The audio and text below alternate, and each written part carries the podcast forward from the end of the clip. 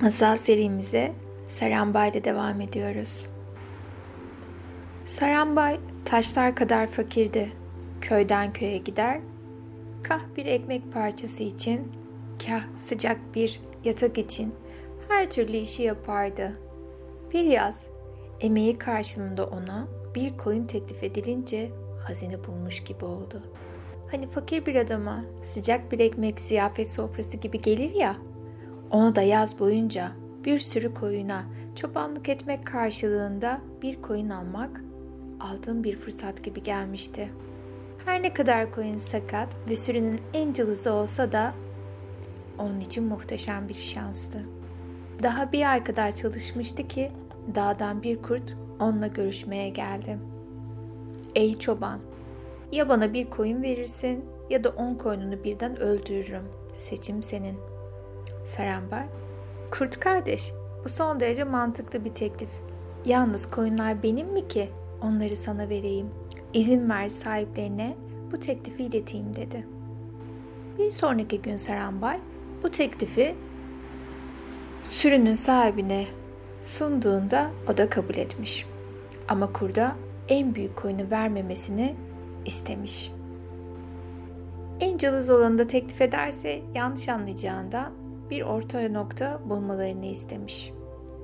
Ve ertesi gün Serembay kurdun gözlerini bağlayarak rastgele bir koyun seçmesini söylemiş. Şans bu ya, kurt da sürüdeki en cılız ve sakat koyunu seçti. Yani Serambay'ın koyununu seçti. Derler ya yağmur hep ıslakların üzerine yağar. Kurt, üzülme, hayat böyle. Bugün sen beni besledin, belki yarın da ben sana yardım ederim. Şimdilik bu postu al, şehirde onu satarsın dedi. Yaz bitmeden Sarambay şehre indi ve köy bir dokumucuya üç para karşılığında postu sattı. Sonra sokaklarda gezerken bir dilenciye rastladı. Param var mı diye sordu dilenci. Normalde Serambay'da para olmazdı ama o gün vardı. Hemen dilenciye üç parasından birini verdi. Bunu gören dilenci, sağ ol kardeş, sen bana çok verdin, ben de sana çok vereceğim diyerek önündeki kum yığınından bir avuç dolusu kum alıp Sarambay'a uzattı. Sarambay adamı kırmamak için teşekkür edip yoluna devam etti. Acıkmıştı. Bir hana girdi. İkinci para karşılığında sıcak bir çorba ve bir somun ekmek aldı.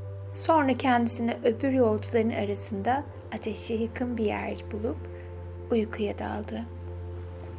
Sabah karşı bir grup kervancı tüccarın eşyalarını toplarken gece gördükleri rüyaları konuştuklarını duydu.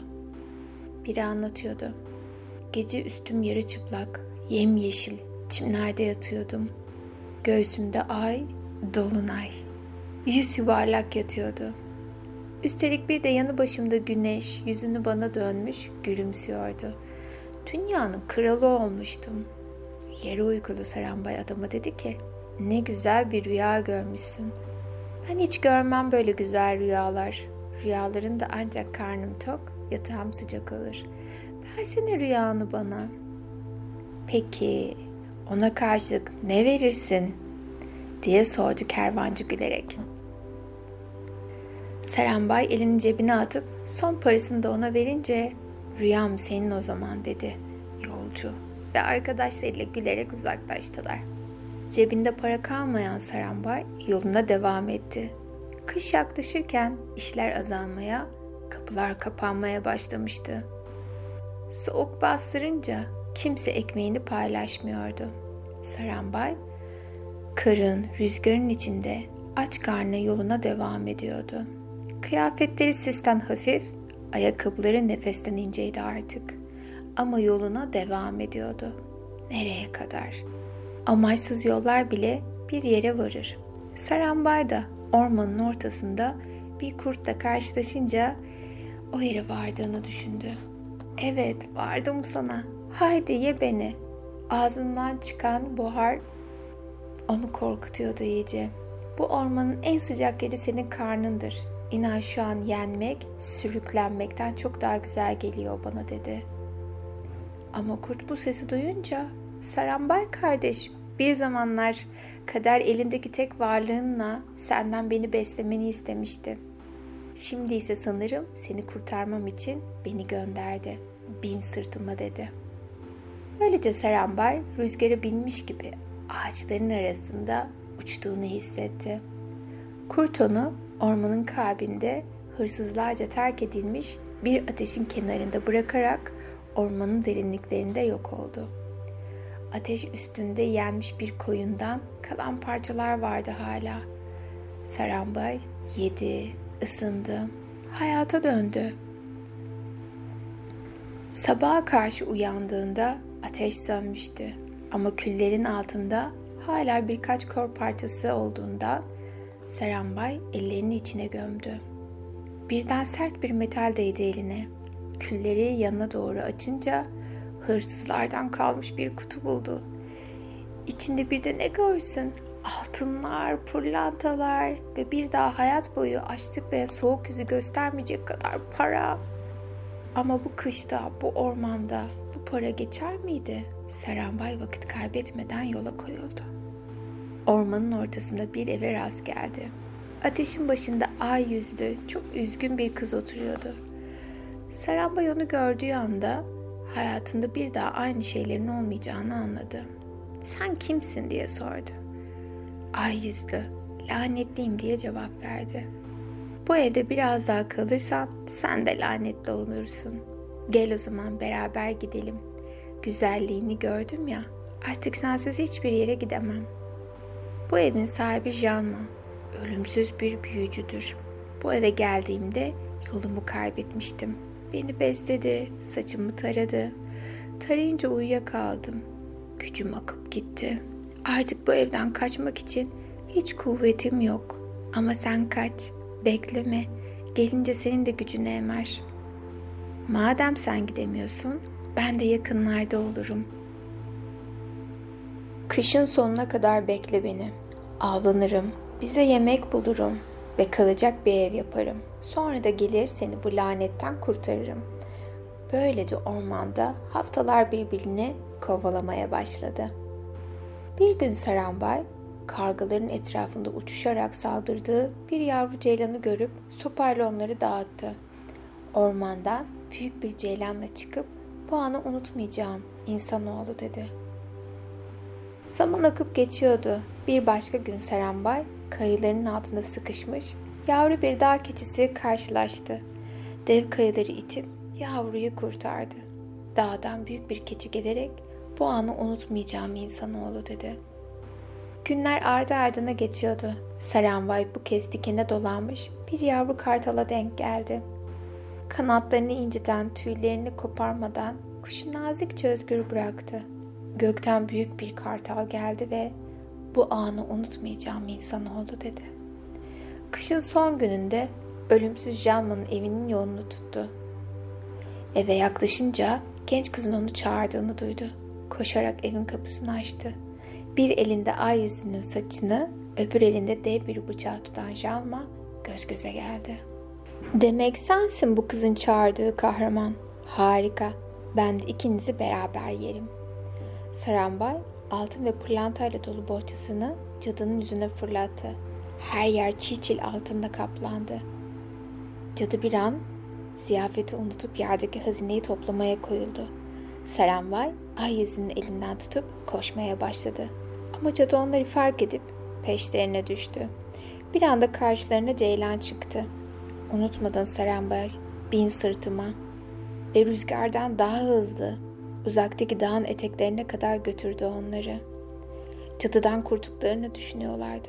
Ama sonra uzaktan ormanın ortasında ağaçları yiyerek kendisine yol açan Jalma'nın yaklaştığını gördüler. Dağa tırmanmaya başladıkları anda karşılarına dağ keçisi çıktı. Unutmadım Serenbay, bin sırtıma. Keçi onları dağın en tepesine kadar götürdü.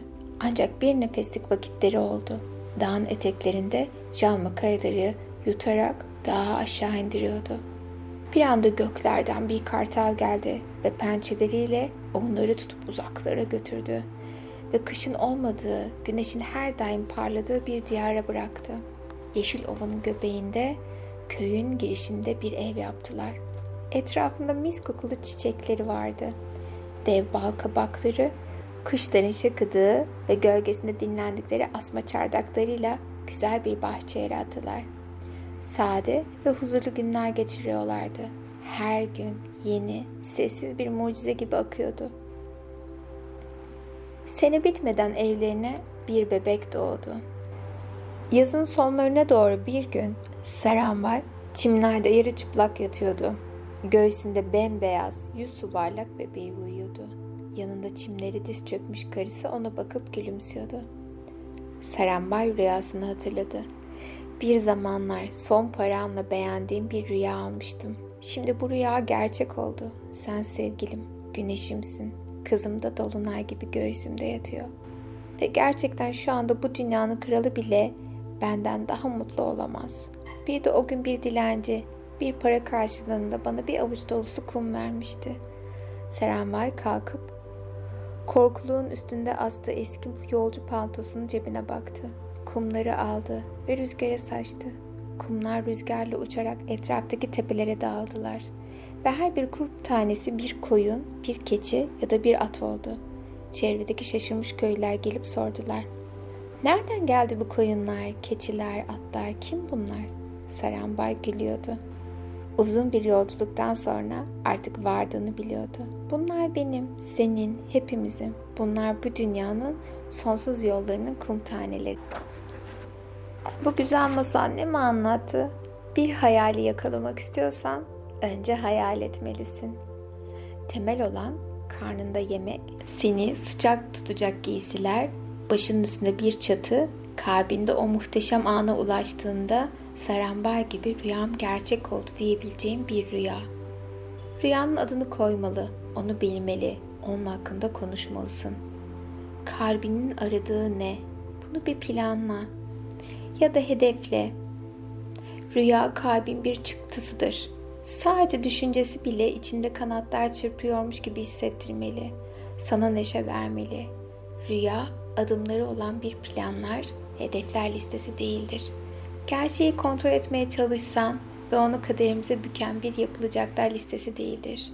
Rüya adını koyduğun ve sonra sen kendi yolunda ilerlerken bir kandil gibi kalbinde öylece yanmaya devam eden bir ışıktır. Peki o zaman bize nasıl yol gösterir? Eğer Sarambay gibi fark ediyorum, hayret ediyorum, güveniyorum diyen kalbine sesini dinlersen rüyan sana rehber olur. Sarambay'ın rüzgara bir avuç kum atmasının ve kumların tepeleri dolaşan hayvanlara dönüşmesini hayal etmeye bayılıyorum. Haydi bu şiirsel mucizenin gündelik anımtısını rüyalara, rüzgarlara tohum saçıp armağan edelim. O zaman göğsümüze çırpınan bir rüya ve ellerimizde sımsıkı tuttuğumuz değneklerimizle çöle bir adım daha atıyoruz. İzin ver, seni uyarayım. Kendine ya da dünyaya bir şey kanıtlamak için yürüyorsan, çöl kısa zamanda bu yanılsamanı yok edecek. Aşkın yolunu ancak kalbinin sesini takip ederek yürüyebilirsin. O zaman ilerliyoruz. Fark ederek, hayret ederek ve güvenerek. Çölde bir adım, bir masal daha. Yeni masalımıza devam ediyoruz. Kelebekler ve pervaneler. Kelebeklerin adalet isyanıyla çatıların üzerinde uçarken çıkardıkları şamata şehri uyandıramamıştı. Kimse yatağından dönmemişti bile.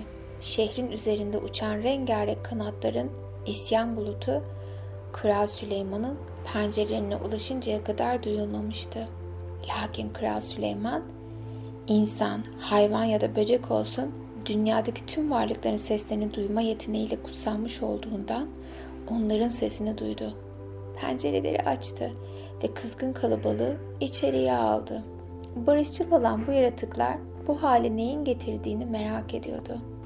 Kelebeklerin başı Hazret'i selamladı ve sıkıca tuttuğu parşömen rulosunu aşağı yere doğru yuvarlayarak açılmasına izin verdi. Belli ki kelebekler dilekçilerin dikkatle hazırlamışlardı. Baş kelebek rulodan okumaya başladı. Yüce Süleyman, kızgınlık kanatlarımızı titretiyor, kalbimizi ürpertiyor ve antenlerimizi silkeliyor. Bu yüzden saygıyla sizden talebimizi dinlemenizi ve kurbanı olduğumuz adaletsizliği onarmanızı istiyoruz. Topraklarımızın şairleri ve şarkıcıları durmadan pervaneleri anıyor. Kanat çırpışları, kör uçuşları, ışığa olan aşkları nedeniyle bu renksiz kuzenimizi onurlandırıyorlar. Bizim bu soluk kopyamızı ilahimizin en büyük aşı olarak kabul ediyorlar. Ama bizi almak bir tane bile şarkı bestelemek istemediler.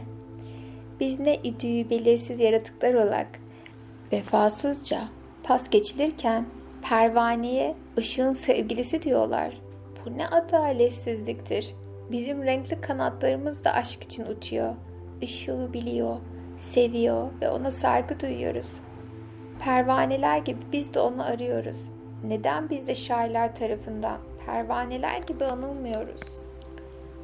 Kral Süleyman baş kelebeğin itirazını dinledi. Ama ne yapabileceği konusunda hiçbir fikri yoktu. Kelebekleri bu konuda fikirlerini sorduğunda anında cevap aldı. Sizden yüce hazretleri, kelebeklerle pervaneler arasında bir yarışma düzenlemenizi istiyoruz. Böylece ışığa nasıl aşık olduğumuzu dünyaya kanıtlama şansımız olur ve adımız hak ettiğimiz gibi anılır. Kral Süleyman bunu kabul etti ve o gün hazırlıklar başladı. Yarışma halka duyurulup pervaneler davet edildi ve kurallar anlatıldı. Kral Süleyman hem kelebeklerin hem de pervanelerin uçup bulabildikleri en güzel ışığı nehre getirmelerini ilan etti. Sonunda hayvanlar aleminden seçilmiş olan jüri en güzel ışığı getirenin kelebekler mi yoksa pervaneler mi olduğuna karar verecekti. Bu ilanı duyan kelebekler neşe içinde coşarken pervaneler başlarını öne eğip mütevazi bir duruşla Yüce Kralımız zaten seçtiğimiz yol olan kimse bizden bunu alıkoyamaz, ışığı bulma yoluna gidecek ve istediğinizi yerine getireceğiz dediler. Ve böylece arayış başladı. Kelebekler ve pervaneler uçtular. Şehir günlerini saymaya başladı. İki gün sonra kelebekler geri döndüler. Milyonlarca kelebek kanat çırparak getirdikleri altın rengindeki ışığın etrafında dönüyor. Işık topu Kral Süleyman'ın kucağına indi. Sabun köpüğü kadar hafif, güneşin kendisi kadar parlaktı. Güzelliği karşısındaki kalabalığın soluğunu kesmişti. Kelebekler yerlere kadar eğilerek selam verdiler ve başlarını kaldırır kaldırmaz sordular. E peki ya pervaneler geri geldiler mi? Ne buldular? Pervaneler geri gelememişti. Böylece herkesle birlikte kelebekler de pervaneleri beklemeye başladı. Saatler, günler, haftalar geçti. Ama pervaneler geri gelmedi. Kelebekler artık daha fazla bekleyemiyordu. Yüce kralımız ne oldu? Pervaneler yarışmadan mı çekildiler? Neden geri gelmiyorlar diye sordu. Kral şefkatli gözlerle kelebeklere baktı ve dedi ki Yarışma hiç olmadı ki. Bu oyun pervanelerin ışığın hakiki ışığı yapan farkı size göstermek içindi. Zira pervaneler ışığa öylesine bir tutkuyla aşıklar ki onlar için geri kalan hiçbir şeyin önemi yok. Onu bulunca buraya dönmek için hiçbir sebepleri olmaz. Gerçek aşk ispata gerek duymaz. Bu masal anneme anlatıyordu. Ispatlayacak bir şeyin yok. Sınav bitti. Rol yapmayı, notlarınla övünmeyi bırak. Kalbinde içinde yanan ışık, ihtiyaç duyduğun rehberler olacak. Birçoğumuz bu dünyadaki yolculuğumuz biter, tükenmez bir sınav seviyesiyle bağlı kalırız. Sırasıyla emeklemek, yürümek, konuşmak zorundaydık. Erken ya da geç gelişim göstermemizin endişeli teşhislerle karşılandı. Sonra okul başladı, sınav gündelik hale geldi, bir beceride ustalaştın. Hem önüne yenilerini kondu. Eğitimin içeriği daha önce hiç tanışmadığımız ve bizi hiç tanımayan insanlar belirledi. Bir ülkenin tüm çocuklarının aynı becerilere ihtiyaç olduğunu kabul edilerek eğitimin belli bir standarda oturuldu. Hariçten değerlendirmeler yapılıyor. Çocukların motivasyonu, öğretmenlerin ve ailelerin memnun etmek, rekabet gerekli görülüyor. Birçoğumuz için bu yarış profesyonel hayatta devam ediyor. Bunun sonucu olarak ebeveyn olduğumuzda çocuklarımızın sisteme girişini izlerken tekrar aynı hırs döngüsü içine düşebiliyoruz. Hayat böyle bir şey değil. Hayat aşktır. Hayret etmektir. Kutlamaktır. Memnun olmaktır. Fark etmek, yardım etmektir hayat. Sınavlar, ölçümler, ödüller, rekabet, limitlerin ötesine geçmek için bizim yarattığımız sistemlerdir. Ama acaba bunlar bizi daha iyi bir yere taşımak için yerine aslında odağımızı dağıtıp bizi kalbimizin yolundan çıkarıyor olabilir mi? Bugün kanıtlayacak hiçbir şeyin yok.